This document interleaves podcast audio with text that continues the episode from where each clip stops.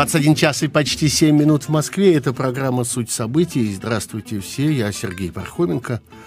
И я в студии «Эхо Москвы». Сам почти не могу в это поверить. После такого долгого перерыва прошел все необходимые процедуры. Меня тут на входе измеряли температуру, 36,4 наметили. Намерили, точнее. А на лице у меня сами знаете что. Ну, впрочем, я сижу далеко и за загородкой, так что могу и снять. Но должен вам сказать, что по приезде моем в Москву после нескольких месяцев отсутствия это был довольно серьезный, я бы сказал, шок, то, что я здесь увидел. Э, вопрос не в том, что на улицах толпы людей, везде теперь толпы людей. В общем, весь мир более или менее вышел из дому. Но э, уж больно толпы плотные, я бы сказал, прилегающие.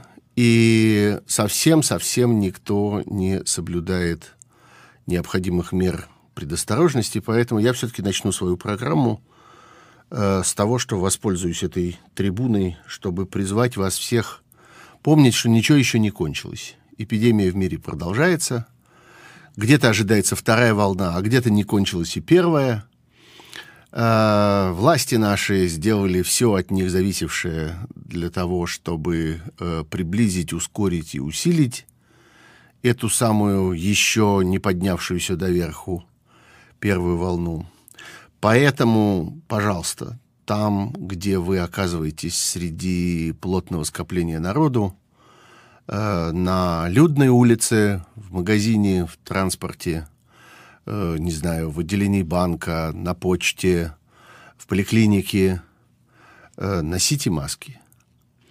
А там, где вам поневоле при, приходится хвататься за всякое, ну, например, вы приходите в супермаркет и держитесь за перекладину тележки, э, которую только что держал какой-то другой человек, и разбираетесь там с разными продуктами на полке, и кладете руки на транспортер перед кассой, где перед вами и после вас стоит большая очередь.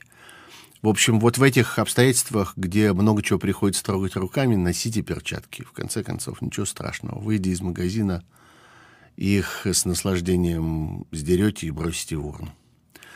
А, это нормальная, обычная предосторожность.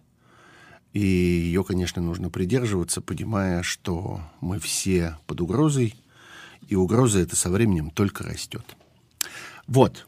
А теперь могу э, вернуться к своей программе, и, наконец, я вижу перед собой экран, а на нем смс и послания со всяких других э, мессенджеров, они все теперь собираются в одну кучу, ну, смс на номер плюс 7 985 970 45 45, можно отправлять послания из сайта и из приложения у вас в телефоне. Я думаю, многие теперь им пользуются. Я их вижу, так что задавайте вопросы и, пожалуйста, э, только старайтесь, чтобы они были как-то по делу, по существу. Я с удовольствием буду на них отвечать. Ну и помните, что я всегда перед началом программы выкладываю в Facebook специальный пост для того, чтобы собрать разные темы, предложения, сюжеты, вопросы.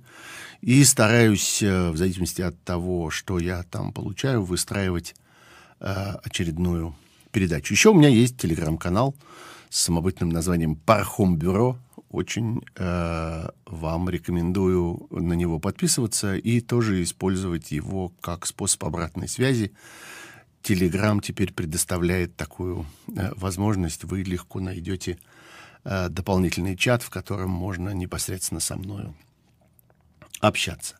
Ну вот, э, конечно, я начну с э, события, которое с большим отрывом считаю наиболее важным и имеющим самые большие последствия для нашей с вами жизни из того, что произошло на этой неделе. Э, я имею в виду стремительное прохождение в Государственной Думе закона о легализации избирательных фальсификаций. Смысл его именно в этом. Называется он немножко по-другому. Э, он называется, как это часто бывает, совершенно нейтральным и безликим образом, законом о внесении изменений в отдельные законодательные акты Российской Федерации. В какие законодательные акты? Прежде всего, в закон о гарантиях избирательных прав граждан, в закон о выборах Государственной Думы и другие основополагающие э, акты, которыми регулировалась процедура выборов в Российской Федерации. Россия отказывается от института выборов. Вот так я бы э, э, это описал самым общим образом. Э, постольку отказывается, поскольку создает э, э законные, э, ну, в прямом смысле этого слова, соответствующие действующему российскому законодательству Э, законные э, инструменты для массовой фальсификации выборов. Раньше всякий человек, который э, непосредственно осуществлял или каким-то образом санкционировал или прикрывал наиболее массовые и наиболее, я бы сказал, наглые методы фальсификаций, фальсификаций дневных когда речь идет непосредственно о э, фальсификации голосования, и фальсификации ночных, когда речь идет уже о подсчете результатов голосования, о манипуляции с получающимися итоговыми цифрами.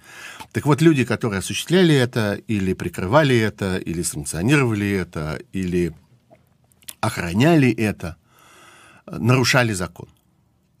И, конечно, поймать их было чрезвычайно сложно, судить их было практически невозможно. Э, достаточное количество людей в стране э, каждый раз предпринимали для этого отчаянные попытки, для того, чтобы зафиксировать фальсификации, для того, чтобы их э, оценить их размер, для того, чтобы найти тех непосредственных людей, которые эти фальсификации осуществляют, для того, чтобы найти заказчиков, для того, чтобы привлечь и тех, и других к ответственности. В результате этого не удавалось обычно, потому что на страже этих людей э, стоял произвол, стояло то, что э, заменяло закон в России до сих пор, стояла такая, я бы сказал, властно-корпоративная солидарность людей, которые прикрывали своих вопреки закону, зная, что они это делают вопреки закону, но в их руках были достаточные практические инструменты. Они могли давить и манипулировать э, э, правоохранительными органами.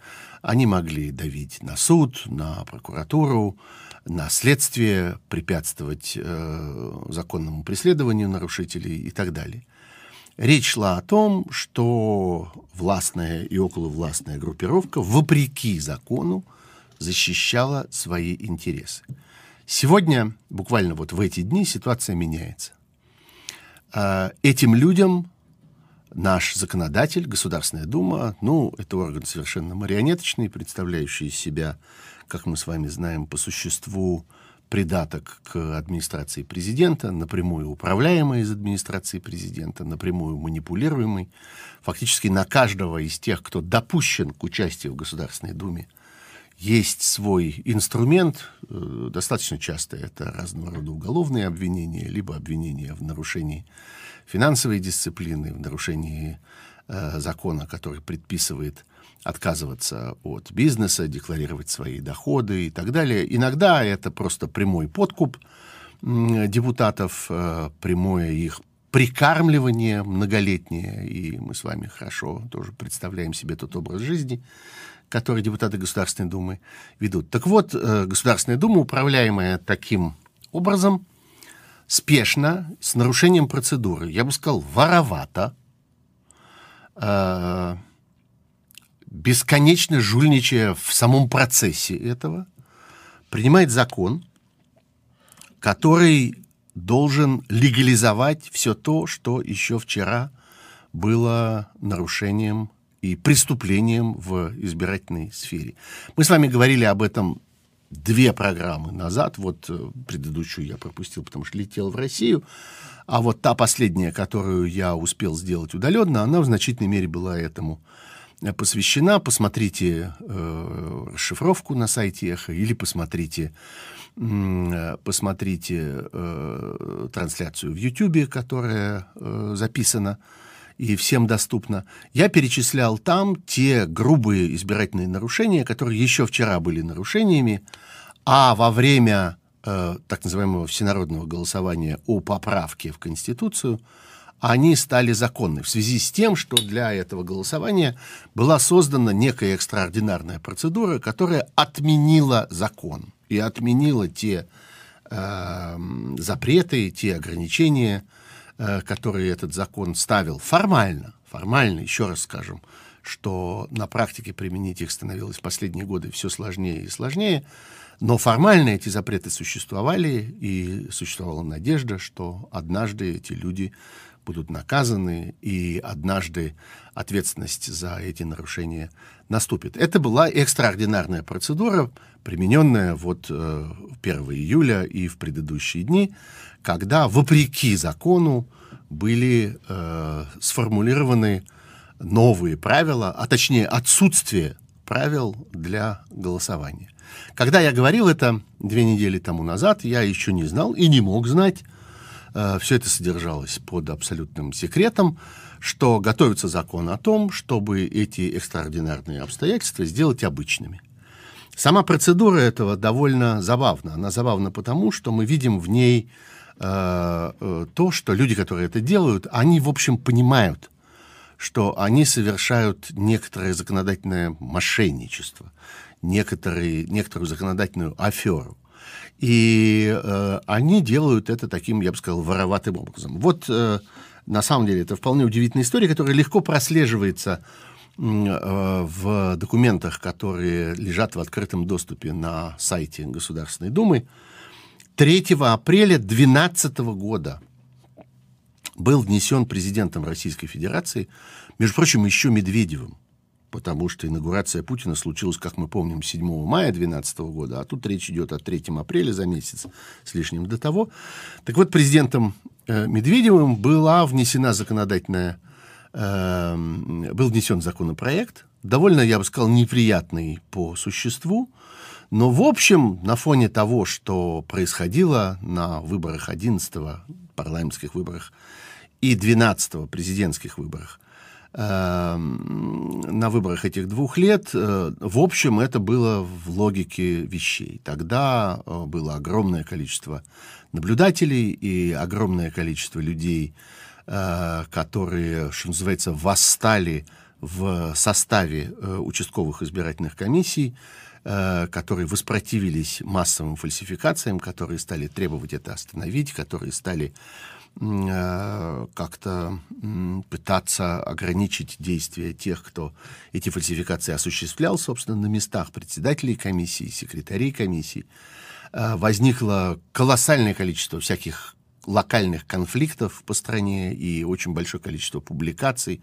Это был тот момент, когда э, уже в России в 2012 году, мы с вами это хорошо помним, э, в самом, так сказать, цвету были социальные сети, э, и э, как бы было много неприятностей от того, что, как выяснилось, в составе избирательных комиссий есть некоторое количество ненадежных людей. И вот тогда Медведев в последние буквально дни своего президентства – внес эту законодательную инициативу о том, что партии, которые делегируют своих представителей в участковые избирательные комиссии, могут э, этих своих представителей отзывать. Э, ну, видимо, в качестве, так сказать, угрозы, которую можно было бы применить к тем, кто ведет себя слишком вольно и кто позволяет себе каким-то образом вмешиваться в процесс разнообразных фальсификаций. Ничего хорошего в этом Э, законопроекте не было, но, в общем, он, э, конечно, и отдаленно не напоминал то, во что суждено было ему превратиться много лет спустя.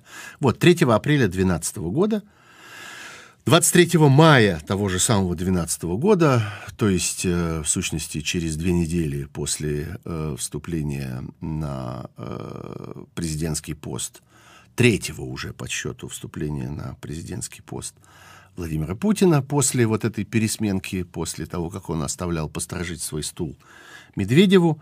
Э, законопроект был принят в первом чтении, представлял из себя маленькую штучечку э, размером в две с половиной страницы, э, содержал поправки к двум статьям закона об избирательных, о гарантиях избирательных прав граждан. Они касались исключительно вот этой вот проблемы отзыва представителей политических партий из э, участковых избирательных комиссий, тогда же было постановлено, что в 30-дневный срок, то есть до 22 июня 2012 года должны быть представлены поправки к этому закону, принятому в первом чтении, и дальше вот, значит, он будет приниматься дальше. С тех пор его по тюрьмам этого законопроекта никто не встречал нигде. Э, его не образовалось ни 22 июня 2012 года, ни в 2013 году, ни в 2014, ни в 2015, ни в 2016, ни в 2017. Он совершенно канул, никому не нужный и неинтересный.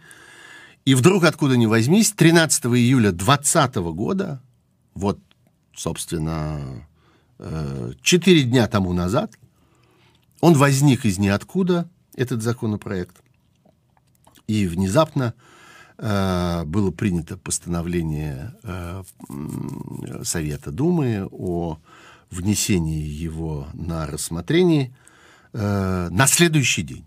Вот 13 июля они про него вспомнили, 14 июля он уже должен был рассматриваться, и за эти одни сутки было внесено к этому законопроекту 23 страницы поправок.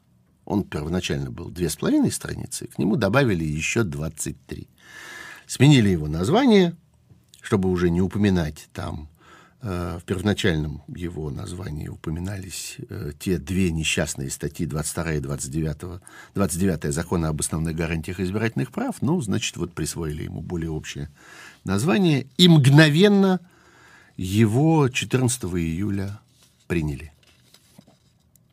Теперь мы э, ждем третьего чтения, и, по всей видимости, это третье чтение наступит по существу в ближайшие дни. О чем идет речь? Речь идет о том, что голосование теперь всегда, во всех случаях, может проводиться в течение нескольких дней, максимально трех дней, и решение это может быть принято соответствующей избирательной комиссии, ну, то есть если это выборы, э, скажем, субъекта федерации, то э, субъектные комиссии, если это э, выборы окружные, то в округе, если это федеральные выборы, то э, общероссийской центральной избирательной комиссии. Э, может быть, э, голосование может продля, продлиться до трех дней, Голосование может быть вот таким, какое мы видели во время вот этого вот всенародного одобрения поправок, так называемым голосованием на пеньках э, и в кустах, и в подъезде, и на лавочке, и э, в лесу э, на перевернутой корзинке, абсолютно где угодно, там, где никто не видит что происходит с урнами, и что в них запихивают, и каким образом, и кто в точности это делает. А, и еще одна очень важная вещь, что э, вот это вот голосование с использованием, как это там называется, дополнительных возможностей, прекрасное, кстати говоря, Э, формулировка. Голосование с использованием дополнительных возможностей. Дополнительных возможностей фальсификации, очевидно, ведь речь же идет, несомненно, об этом.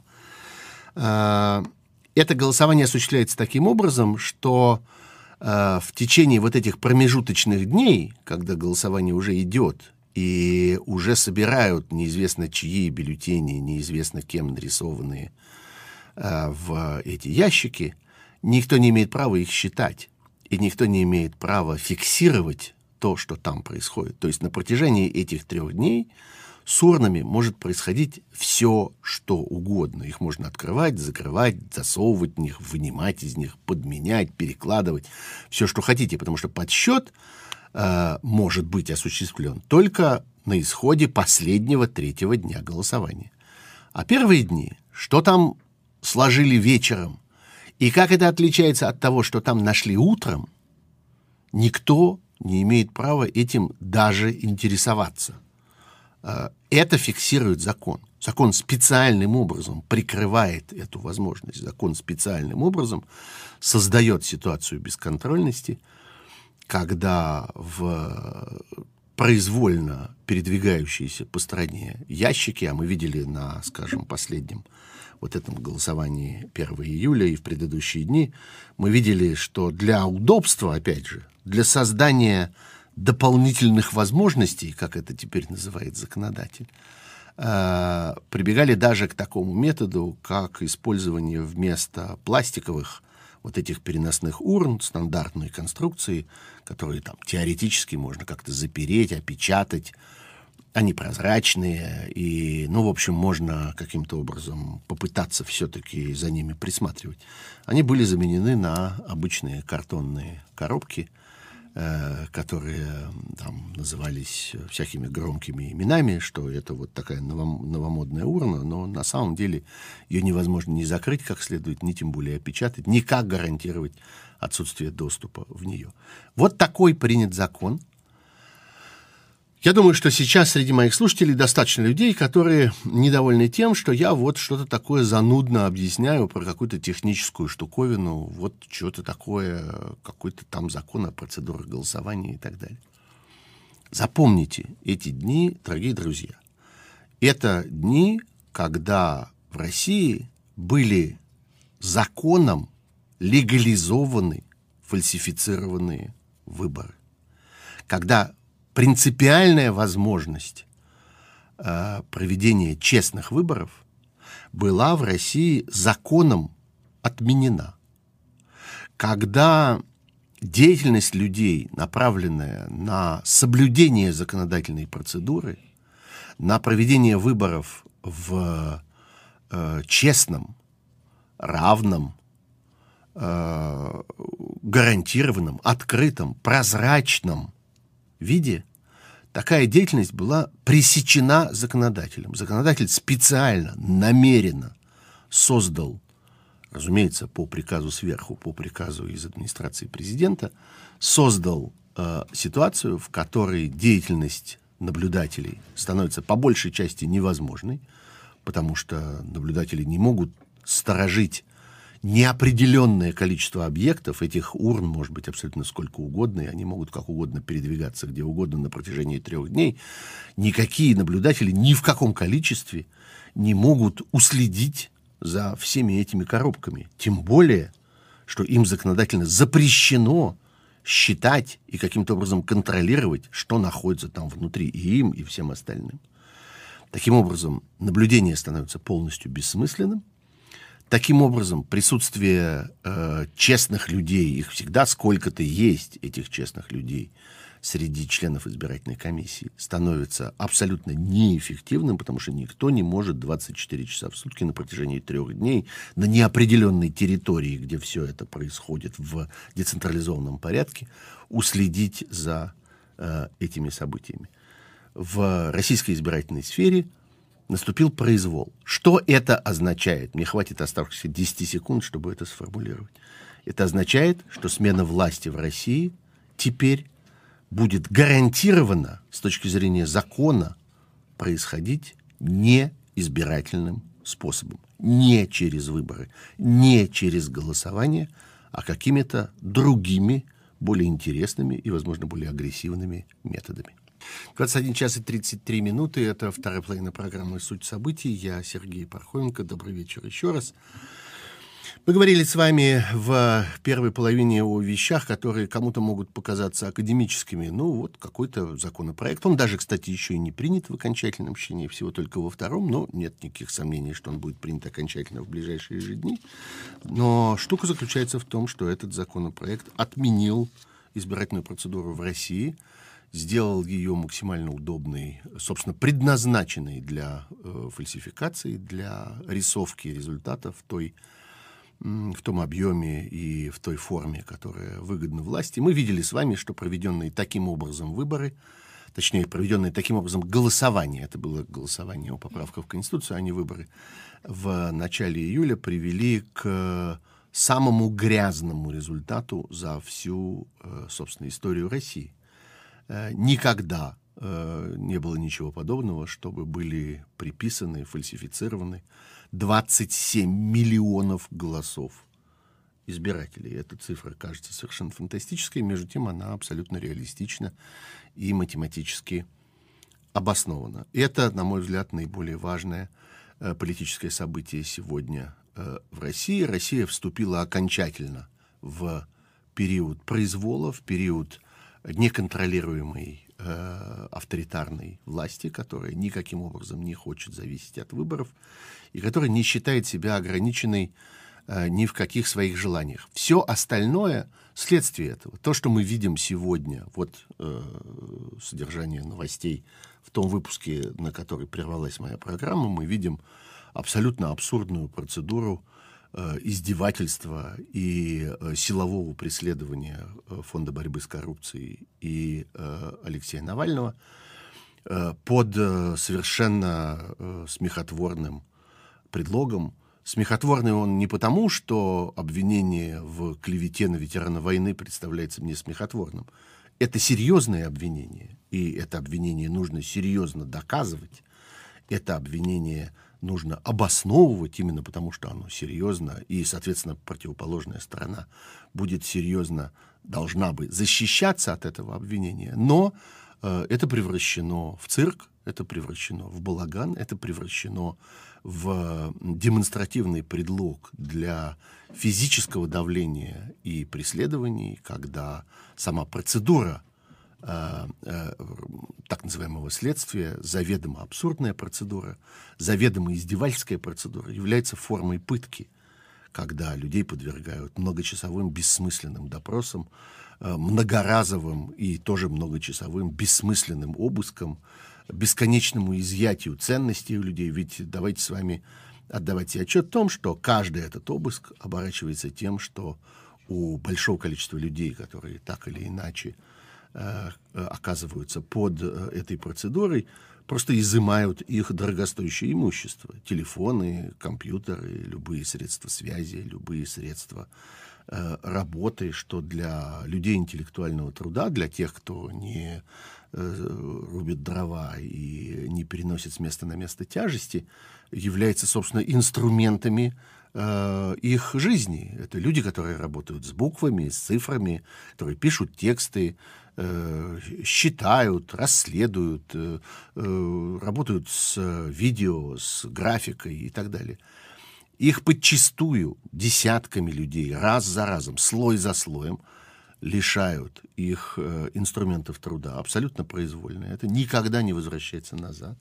Ну, мы знаем с вами еще много историй, когда попутно просто что-то воруют буквально там то какую-нибудь кофеварку стырят, то, то что-нибудь со стола какой-нибудь какой-нибудь ценный предмет. Этого полно было, и есть целые, целые списки, целые перечни разных, разного имущества, которое вот таким образом пропадает после визитов э, так называемых силовиков. Но это вот э, на наших глазах происходит э, вот такое э, как бы наказание самим следствием. Э, еще Э, к людям, которым никакой приговор не вынесен, даже формально, даже в этом суде, даже по этой процедуре, э, которой цену мы хорошо себе представляем и понимаем, насколько э, их всех ждет какое-то объективное и членораздельное расследование, но даже и по этой процедуре эти люди еще не должны подвергаться насилию и издевательствам. Они еще не в тюрьме. А между тем с ними обращаются уже сегодня как с доказанными э, конченными преступниками. Э, вообще э, произвол – ключевое слово для описания сегодняшней России. Произвол и мародерство. Вот э, среди тех людей, которые писали мне в Фейсбуке, когда я попросил их Э, сказать, какие сюжеты им кажутся наиболее существенными для этой программы. И среди тех, кто пишет сейчас, вот я краем глаза все это время стараюсь читать э, смс которые ползут передо мною по экрану.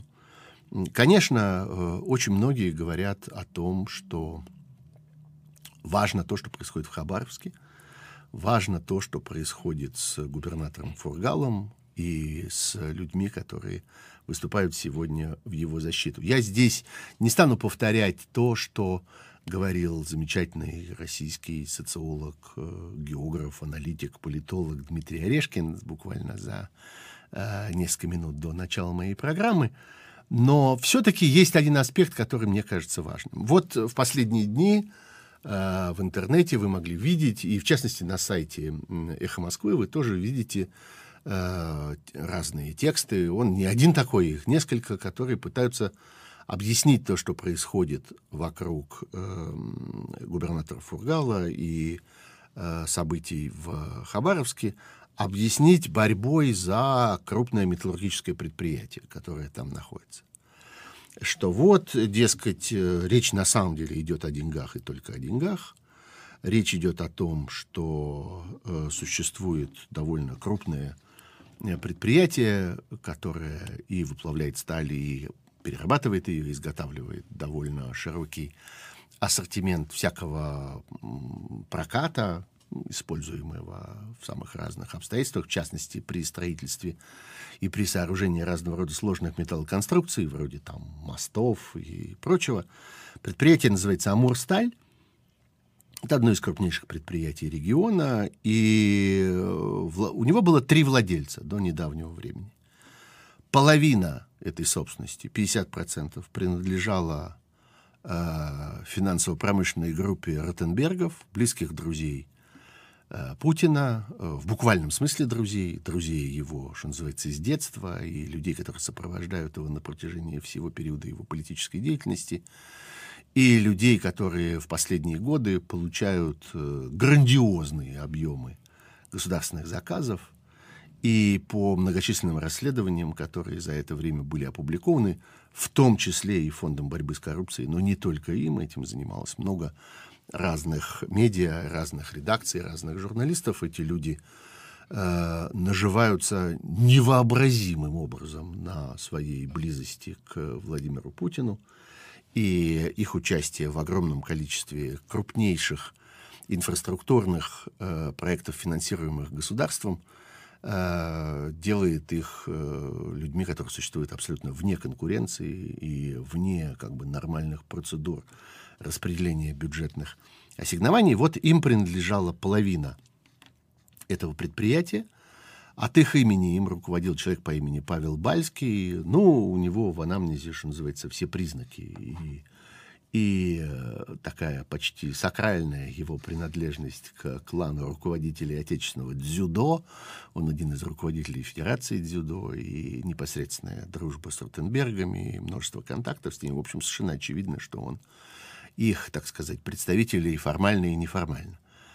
Вторым совладельцем на 25% был человек по имени Николай Мистрюков, и третьим, собственно, Сергей Фургал. Правда, с тех пор, как он сделался э, губернатором, это его четверть находилась в трасте у его жены Ларисы Стародубовой. В соответствии с э, законом губернатор не имеет права непосредственно управлять своими бизнес-активами. И вот, э, собственно, появилась версия о том, что весь арест Фургала, а до того еще арест Николая Мистрюкова, который в конце 19 года был арестован и тоже обвинен в убийствах, друг Фургала и вот, так сказать, его партнер по этому, этой самой Северстали, э, прошу прощения, Амурстали, э, и все это нужно было для того, чтобы отнять их доли и передать э, это предприятие полностью в распоряжение Ротенбергов, тем более, дескать, что ожидаются какие-то э, большие заказы на э, вот этот вот стальной прокат, поскольку вот, э, значит, э, впереди строительство моста в Сахалин э, и так далее. И вот только это предприятие, дескать, могло бы э, предоставлять э, эти, эту сталь и э, могло бы очень много заработать в ближайшее время. Мне эта версия кажется не очень убедительной. В том смысле, что мне кажется не очень убедительным, что, собственно, из этого мотива все началось. Ну, потому что э, через э, Владивосток и тот же самый Хабаровск э, и Находку э, следует довольно большое количество э, российской стали, Совсем не обязательно ее производить именно там, на месте. Это не самое большое предприятие. Оно большое по, по меркам края, но э, по российским масштабам оно не то чтобы какого-то грандиозного размера. История с мостом в Сахалин тоже достаточно сомнительная. Такое впечатление, что этот э, проект как-то действительно какое-то время он помаячил, а теперь отодвинут куда-то на неопределенное будущее. Но мне представляется, что эта схема очень точно входит в систему, в образ взаимоотношений в верхах российской власти, когда э, мародерство, мародерство является э, традиционной, привычной и очень принятой формой политической и экономической деятельности. Здесь все сплетается вместе. Вот появляются претензии к губернатору, который не только, в общем, не вполне санкционированным образом, как считают Кремле, пролез на этот стул. Какие-то люди его выбрали. В каком смысле они его выбрали? Что это вообще такое? Что губернатора кто-то выбирает? Это где сказано? Что губернатора должны люди выбирать, а не мы должны назначать. Чушь какая-то, правда? Вот, видите ли, проголосовали за него. И он почему-то после этого сделался губернатором. Это одна нелепость, которая продолжается уже с 18 года. А другая нелепость заключается в том, что он еще что-то себе там позволяет на этом месте. И вот по результатам этого самого голосования э, о поправке в Конституцию, видите ли, оказалось, что он отказался фальсифицировать. У него там люди как проголосовали, так и проголосовали. А никто результаты не накручивал. Это кто разрешил ему себя так вести? Сколько это будет продолжаться? Это надо немедленно пресечь. И в этот момент появляются люди, которые готовы моментально воспользоваться этой ситуацией для того, чтобы, ну, еще и заводик прибрать. Что, хороший момент. Что, ждали, ждали, вот, что, сейчас самое время – что тут кого тянет? Что здесь ниточка, а что иголочка? С чего начинается, чем продолжается? Э, мы, может, никогда и не разберемся. Но совершенно очевидно, что все это заплетено в один такой континуум, вот в одну структуру, когда власть и бизнес узкой, совершенно определенно очерченной. Понятно, чем очерченной. Понятно, что очерченной тем, радиусом, на котором они находятся в удалении от определенной точки, а точка это диктатор, давайте называть вещи своими именами, диктатор, вокруг которого группируется его группа поддержки, люди, которые всем обязаны ему, и которые, в свою очередь, готовы всей своей мощью, всеми своими деньгами, всем своим влиянием, иногда всем оружием – принадлежащих им армий, вспомним здесь, скажем, случай Пригожина и его наемников, или вспомним силовые структуры, которые очень глубоко проникают, как говорят нам сегодня специалисты по устройству российских служб безопасности, очень глубоко проникают в ФСБ, говорят о том, что Сечину принадлежит целое управление ФСБ, по существу, которое работает только на него – так что вот давайте еще вспомним случай Сечина с его очень специфическим проникновением туда. Так вот, э, эти структуры э, давно, как было сказано в одном фильме, э, отучились отделять своих баранов от общественных, свое стадо от колхозного. Все это варится в одном котле. И политические претензии губернатору, который э, недостаточно проявил свое рвение в ответственный момент, и возможность отнять э, у него и у его партнеров собственность. И тут мы видим использование, как это всегда в таких ситуациях бывает, мы видим использование всех инструментов, какие только существуют. Вот по чистой случайности 15, 15 а, Э, июля э, возбуждается еще и уголовное дело против э, непосредственных руководителей этого предприятия. Вопрос не только в уголовном обвинении самому Фургалу и вот этому самому его партнеру Николаю Мистрюкову, который находится в, находится под арестом и говорят о том, что ситуация его крайне тяжелая, он еще и тяжело болен, и, по всей видимости, ослеп, и чрезвычайно странно реагирует и на работу своих собственных адвокатов, от которых он по существу отказался, и от контактов с ними. Но параллельно еще и уголовное дело в отношении бывших э, управляющих этого, собственно, завода, этой Амурстали, э, Сергея Кузнецова и Дмитрия Козлова. Тем временем, вот ну, так сложилось, что... А тут вот, кстати, еще и к ним тоже претензии. От чего это произошло? Как так вышло? Вот э, это та картинка, которая просто демонстрирует нам устройство э, российского государства сегодня, российской государственной власти, российских силовых органов, переплетение власти и бизнеса. И в сущности именно этим важны те протесты, которые происходят сейчас в Хабаровске. Потому что, конечно, люди, выкрикивающие сегодня на улице «Фургал, Фургал», э, имеют в виду вот это. Они имеют в виду, э, иногда не осознавая это, но часто осознавая, имеют в виду всю вот эту систему взаимоотношений, которая так ярко проявилась в этом хабаровском конфликте. И, конечно, все, что можно этим людям ответить со стороны власти, все, чем они могут на это отреагировать, все, на что хватает их фантазии, и это обвинение в подкупе, а, обвинение в какой-то заговоре, сговоре и так далее. И мы видим чрезвычайно... Они звучали бы смешно, если бы они не были бы трагичными. Заявление, скажем, мэра Хабаровска вот ровно сегодня в эфире «Эхо Москвы» вы слышали, когда он говорит, что одни и те же люди э, скандируют одни и те же лозунги.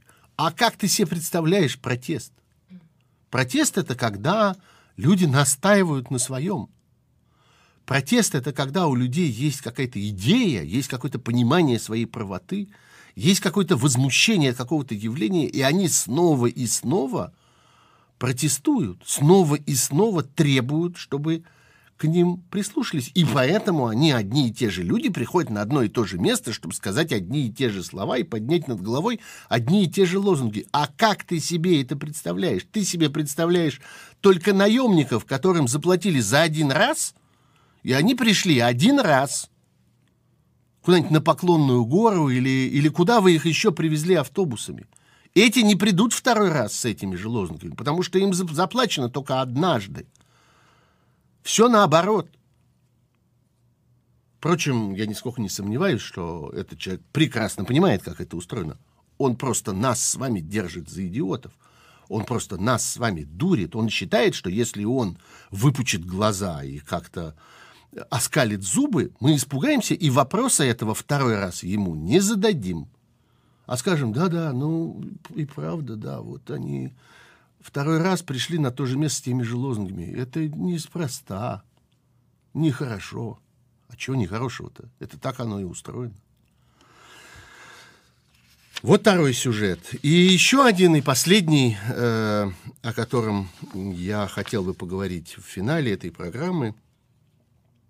Это событие, которое нам еще предстоит. Оно состоится 22 июля – в этот день будет оглашен приговор Юрию Дмитриеву, карельскому правозащитнику, человеку, который э, положил свою жизнь на открытие одного из самых страшных и самых драматичных мест в России. Это человек, который нашел и сделал известным, и сделал понятным нам всем Сандармох. В 1997 году э, был найден расстрельный полигон в Сандармохе.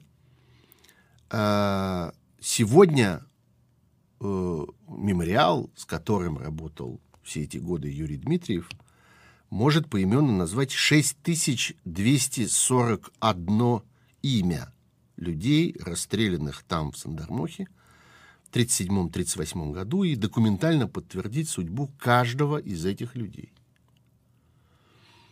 Э, да, конечно, в последние годы разного рода марионеточные структуры, они есть не только в полиции, они есть не только в ФСБ, они есть не только в армии, они есть не только в бизнесе, они есть теперь, например, и в исторической науке.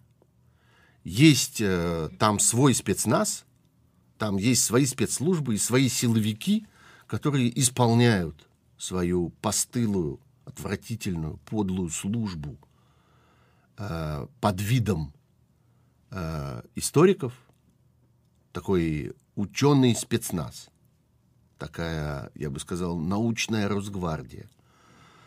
Они атакуют Сандармох так же точно, как они атакуют другие аналогичные места, например, Медное в Тверской области, где э, похоронено, похоронены многие тысячи расстрелянных э, польских офицеров. Схема одна и та же. Объявить, что да, захоронение есть, но это захоронение совсем других людей. Э, и мы не знаем в точности каких, но точно не тех, про которых говорите вы.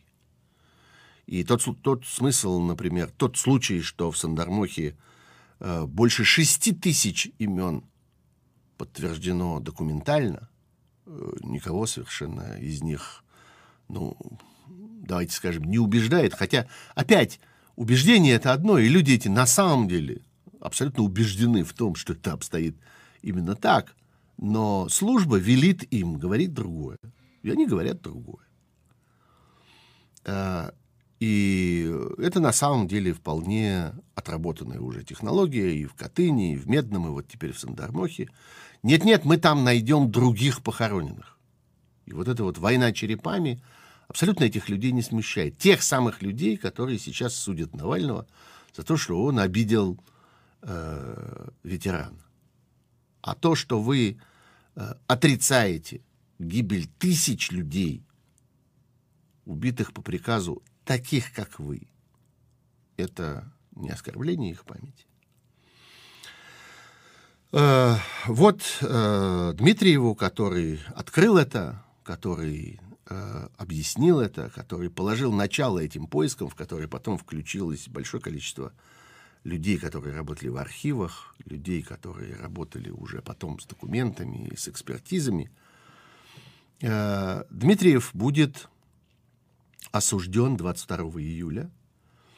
Прокуратура потребовала для него 15 лет лишения свободы, считая его виновным по большому букету, я бы сказал, демонстративно, намеренно, издевательски оскорбительных статей. Изготовление порнографии, развратные действия, насильственные действия сексуального характера.